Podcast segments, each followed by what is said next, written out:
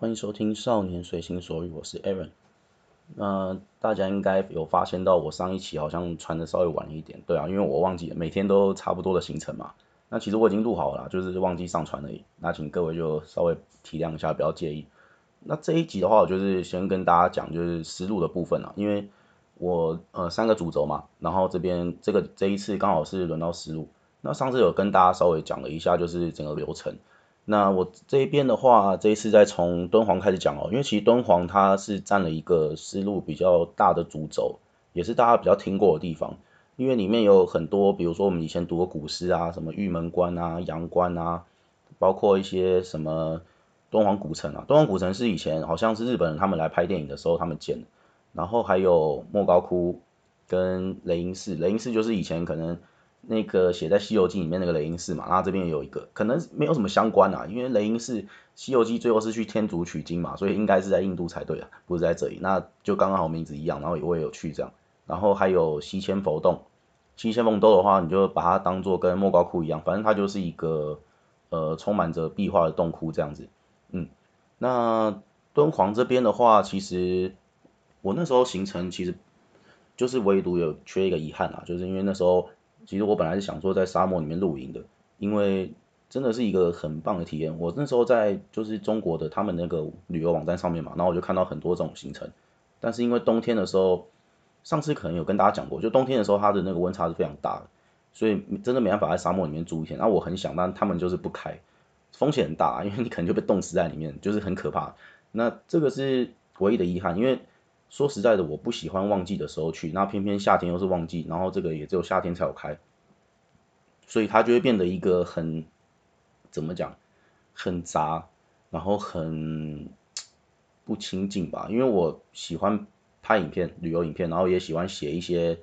旅游散文，那这个东西就其实会影响到我的一个创作出来的一个品质啊。虽然是说目前没有在卖钱啊，但是就是觉得很不 OK， 就是怎么讲，弊大于利啦。所以有的想说啊，好吧，那就算了。那其实大家现在看到那些什么玉门关、阳关啊，就是它其实在真的是很边界的地方，你从敦煌市区可能坐车要差不多2个小时才会到，那中间真的什么都没有。对，它就是哇，那时候我到那边我才知道哇，真的以前那种什么官员啊，然后被贬到那边啊，或者是说啊，你被派到那种什么边疆去守啊，哇靠，真的是。超级超级偏的，什么都没有。你可能到玉门关或阳关，然后呢，它离市区光是以前敦煌市区到那边，你看这个距离用以前交通工具去要多久？真的就是一无所有的荒凉啊，对啊。然后那个时候我去雷音寺的时候，其实也还好，没什么观光客。那因为那时候我跟大家讲，就是它其实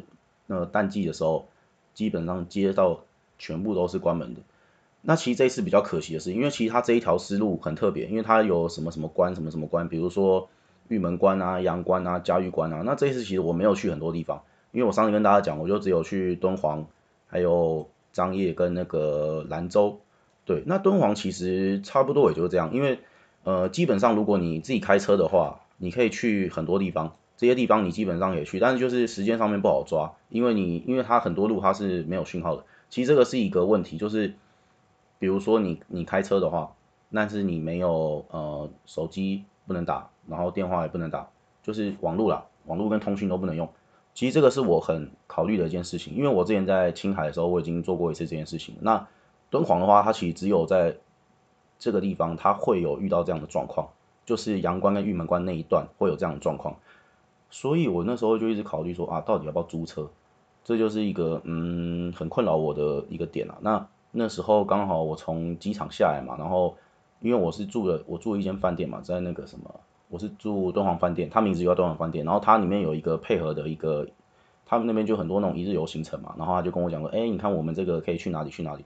基本上啦，就是我不太会在语言能通的地方做这件事情，因为对我来讲这都自己能到，但是玉门关、阳关比较特别，如果你要去这两个地方，你是没有什么公车什么，就是你只能。叫计程车，那你就一天然后去这样子就很不划算了，所以那时候来说，好吧，那我就跟一日游的行程，然后他就带我去一大堆地方，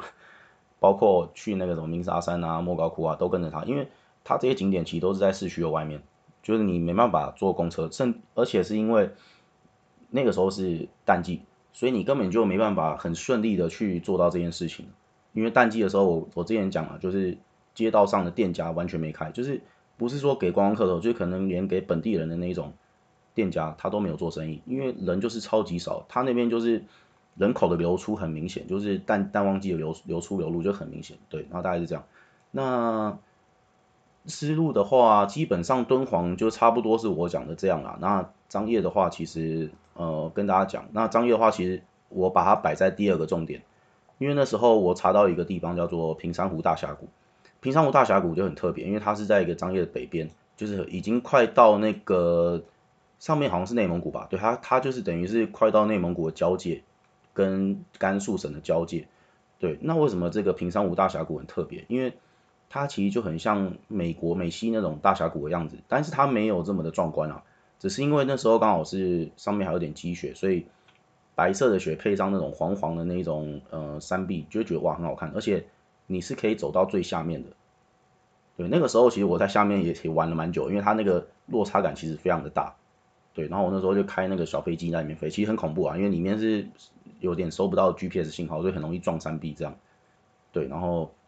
那时候，但去那边的话也是蛮麻烦的，因为基本上啊，你都要从市区，然后又要再跟一日游行程，然后再过去。就是我的时间没那么多，所以我那个时候一出来，我也是觉得很困惑啊，因为我没有我做功课的话，我有做过功课啦，但是我都没有查说，到底要怎么用最快的方式去。所以他那时候刚好车站外面他都有一些黑车，大陆叫黑车啦，然后你就可以坐啊，然后你就跟他讲说，我要到那个平山湖，因为平山湖大峡谷离市区也真的很远，也要差不多1个多小时。那我时间就是抓的都很紧啊，因为我在排这个旅游的时候，其实我只排一整个思路，我大概只排1个礼拜，对，所以张掖这边我大概就只能待2天。所以第一天的话，其实基本上原本是没排行程的，因为到那边的时候已经差不多中午12点1点，对，然后再去别的地方就很远，因为它这边比较不一样的是，它虽然有一条火车线直接贯穿这一条丝路，但是呢，它的景点离火车线都很远，所以你都必须要，你开车又麻烦，因为你到每个城市你都要租一次，然后再还，就很不划算。那基本上这一条流行的就是我们讲一日游的团嘛，那。因为平山湖大峡谷离那个市区有距离，所以我那时候一出来火车站，我就直接问外面，因为通常大家都是要进市区，那我没有，我就说你那平山湖大峡谷可以带我去多少钱？我跟你讲，就是大陆司机讲的价格，就是你要跟他杀价，大陆叫还价啦，你要跟他杀价，尤其是淡季根本没有人去的时候，你更要做这件事情，因为他们真的会宰观光客。我说实在，就那时候我上车的时候。他一直跟我讲啊，什么500还400人民币，然后我就一直跟他讲，我说现在淡季了，又没有人要去，对不对？而且你只是带我们去那边，然后你刚好又回市区，你又可以继续接客人，反正就这样一跟他凹，这样凹一凹，然后就变成说好了，那就往返300块。那我也觉得蛮划算的，因为如果有在市区叫的车的话，其实基本上价格也是差不多这个样子，所以好了，那我就这样做。然后因为他后来直接带我们回住的地方嘛。那大峡谷里面的话，基本上我是觉得有一些危险的地方，因为我不知道是不是因为有积雪的关系，所以它有一些道路是封起来的。因为那时候我进大峡谷走到谷底的时候，然后它有一些的出入口，它是很窄，就是给一些探险的人用的。就是旺季的时候，可能有人在那边租那个安全帽啊什么，就是它不是它不是所有都是有那种楼梯的，楼梯又是给那种比较安全的人用。因为像我自己有惧高症，所以我不可能去爬那种很危险的。那可能旺季的时候是真的有，它就有那种很窄很小那种路，然后你就可以直接贯穿大峡谷到上面。那我是不可能，因为我有惧高症，所以对我来讲是很可怕的一件事情。对啊，那大峡谷就差不多是这样，因为那时候是临时发现的一个地方啊，因为我平常我没事就喜欢在地图上面看来看去啊，探索来探索去啊。那大部分的其实我觉得都是蛮雷的啊，就是你要一直去，就是你可能你查到一个地方之后，然后你就要利用它各种旅游网站。把他所有的那种图片全部抓下来，包括一些网友的一些评论啊，然后全部都要看。对，我不会只说啊，我看一个平台，然后我觉得很 OK 我就去了，因为这样子是很浪费我的时间。因为时间有限的话，我觉得这样的赌注太大了。所以，尤其是这种很荒凉的地方了，所以如果只要一赌错，那我今天的时间我就全部泡汤了，所以我不可能做这件事情。那一天第一天大概就是这样。那后面的话。第二天我觉得就比较有意思的，就是我上一次有跟大家提到的马蹄寺这个地方。马蹄寺在甘肃这边算是一个蛮特别的存在，因为甘肃这边其实回族比较多，就是我们讲的伊斯兰教比较多。但是马蹄寺这个地方，它又是属于藏族的地方，就是大家可能会以为说啊，这个省可能就是什么族，其实不是。其实新疆里面也有别的族，不止全部都是维吾尔族，也不止全部都是回族。对，就包括四川省哦，四川省也有藏族，那四川省也有其他族，那云南是最多嘛，云南什么族都有，因为它那个西双版纳那边接最多东南亚族群，所以它那边很多族嘛。那但是我之前去的雨崩村，它又是属于藏族，所以大家可以不用去局限太多了，因为通常我喜欢挑有藏族的地方去，因为我觉得这个东西就是第一个台湾没有，然后又是比较特别的，对啊，然后在少数民族里面它是保留最多完整跟原始的一个样貌。那马蹄寺这边我上一集有跟大家讲，就是石窟里面的洞穴嘛，对，然后就是33天石窟马蹄寺它是一起的。那这一次我就跟大家讲就是七彩丹霞好了。七彩丹霞的话，它就是比较特别，是它的丹霞是不同矿物质组成的嘛，这个上一次好像也讲过，对，就是很特别的地方啦。那差不多是这样。兰州的话，上次也讲过啊，我吃兰州拉面啊、羊皮筏子啊这些东西。其实这些丝路的这条行程哦，就是我上次跟大家讲到甘肃段，大概就是这个样子。那其实后面还有一个新疆段。那其实你在这边可以不止做这么多事情，因为我其实是把一个所有的景点全部都浓缩在这一个礼拜里面。对，然后最后一天我本来想要去黄河石林。黄河石林就是它那边的石林也是很特别，也是很多石柱啊，然后有点像大峡谷啊，但是它的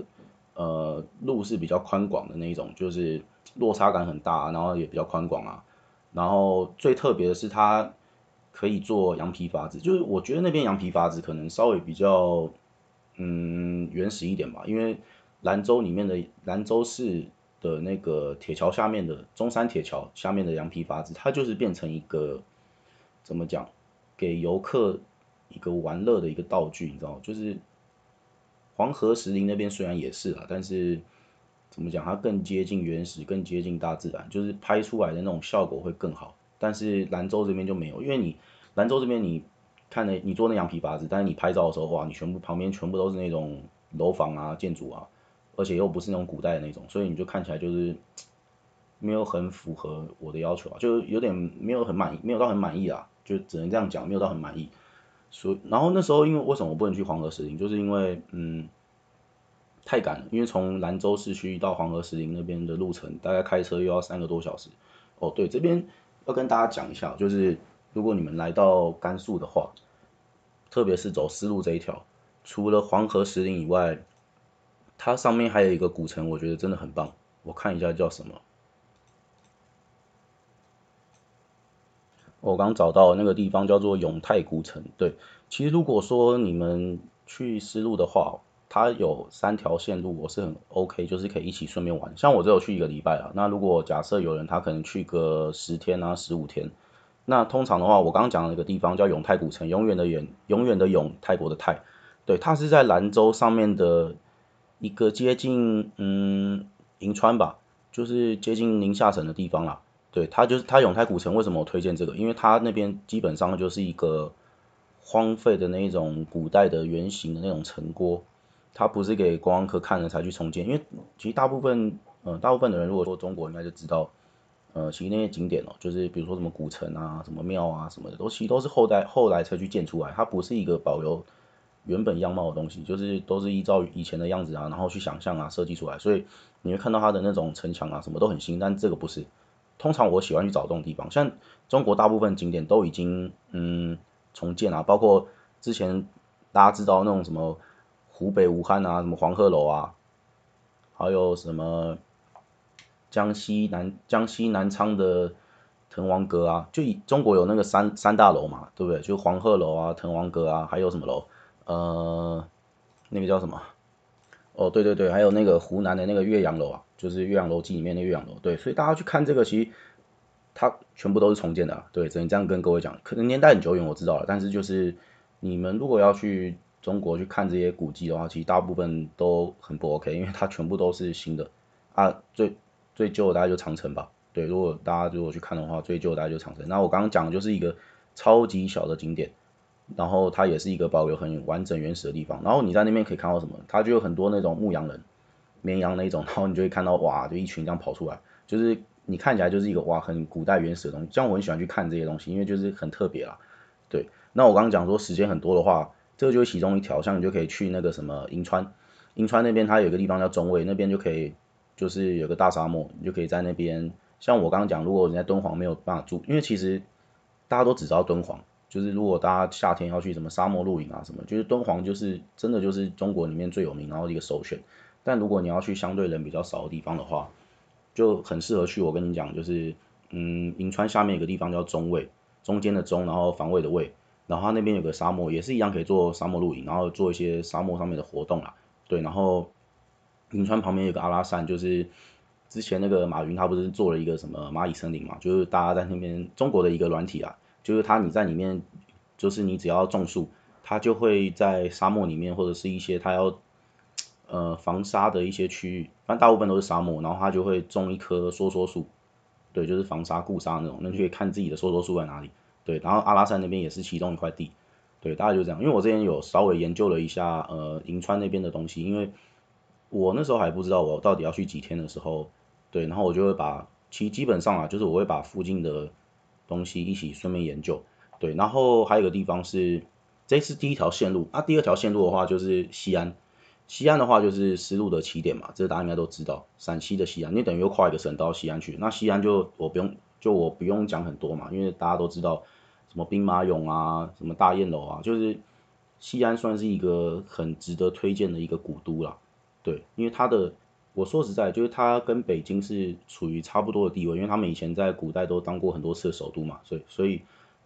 西安这边我也很推，但是因为这个地方是大家都知道的，所以我比较没有这么有兴趣啦，因为通常我都会去找一些比较小众的东西。然后在第三条线路，就是我刚刚最推的叫做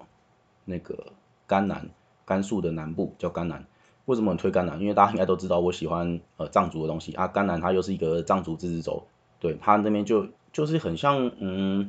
我之前去青海那个地方啊，什么草原啊、大湖泊啊，然后藏族的一些寺庙啊、传统啊，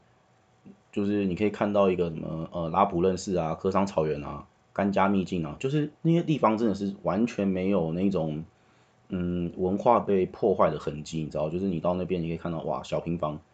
然后藏族的房子。然后藏族的庙，对，然后一大片湖泊，一大片草原，然后草原上面有马，就是哇，你可以看到这么原始的地方，然后在这个地方你也能看到，但是缺点就是交通很不方便。那如果你真的要来这边的话，真的还是要开车啦。你如果说没有车的话也可以，但是我建议参加那种2天1夜的行程，不要1天的，因为真的太赶。你光是我那个时候为什么我没有去这边，因为。我那个时候考虑了很久，第一个就是他疫情的时候他不让台湾人去，就是境外的旅客他没办法让他去啊，就是只有大陆人可以去。其实我觉得最可惜的就是这个。那第二个理由是什么？第二个理由是你如果不开车的话，你到那边之后你动不了，就是他没有很方便的交通工具。那就是因为这个原因，所以为什么我都喜欢挑这些地方？因为当交通太方便的时候，有缺点也有优点。缺点就是你如果今天完全不会开车的人，你是没办法轻易到这个地方，就算能你也要花相对来讲比较多的钱，比如说包车啊干嘛到那边。那优点当然就是大家去的很方便啦，这是当然是好，但是大家也知道人多就是景点就是整个那个就会走样嘛，味道就会变了。比如说在旁边又开一堆什么四川饭店啊，大陆很喜欢搞这一套，就是它的景点只要人多的话，旁边就是先把那个景点外围圈起来，然后开始收门票，开始弄什么区间车。你就要坐他的游园车，这我上一集有讲过嘛，然后你就要旁边就看到一堆四川饭店，反正吃饭也搞定了，门票也搞定了，交通也搞定了，你就变成一条龙服务。那我就觉得哇，这样真的很无聊，因为就会变成好像在跟团旅游一样，就是很无聊的东西，就变人造人为的一个东西。虽然原本也是，但是就会变成一个刻意为之啊，不是保留原始生态、原始样貌的样子，然后我就会变得没有兴趣。所以为什么我很推甘肃南部，甚至。我之前就是本来有计划今年，因为今年刚好遇到疫情，本来今年我是要再去那边一趟，就是专门去甘肃南部甘南这个地区，因为光这地区是非常的大，可能我刚刚只讲那几个景点，但是这几个景点说实在的，它就跟我之前去青海一样，就是你每个点到每个点中间都要开车4-5个小时你才能到。所以为什么我刚刚跟大家讲说，如果你们以后要去这个地方，你们一定要选择2天1夜的团。像我那时候我只有看到2天1夜的团，我是没有看到更怎么讲，我没有看到更多的，反正我就看到1天的，还有2天1夜的。所以为什么我建议大家一定要住在那边，因为它的那个交通上面真的是太麻烦了，就是你光是如果你只订1天的团，那你大部分时间就会浪费在坐车上面。就算是2天，我也觉得是这样，就因为那边我觉得至少可以待1个礼拜，所以大家应该知道我意思。所以我是非常推这个地方的啦，对，如果下次要去的话，其实这边我就是首选，还有内蒙古，对，大概这样。那这集大概讲到这边，那思路的话其实应该也差不多这样，因为我只走甘肃段，然后我把重点大概都跟大家分享。所以思路的一个系列大概就更新到这一集就够了，因为也没什么多的东西可以讲。那我主轴的还是会放在青海上面，因为雨崩的话基本上可能跟大家也讲个3-4集吧，也差不多。对，那因为青海的话是我比较深入的一个地方啊，对，所以会跟大家多讲一点。然后之后等那个中国的系列做完之后，我可能就会做日本的或者是一些欧洲的，对，因为我大概去过快30个国家，所以蛮多东西也跟大家分享了。好，那这集就先到这边，拜。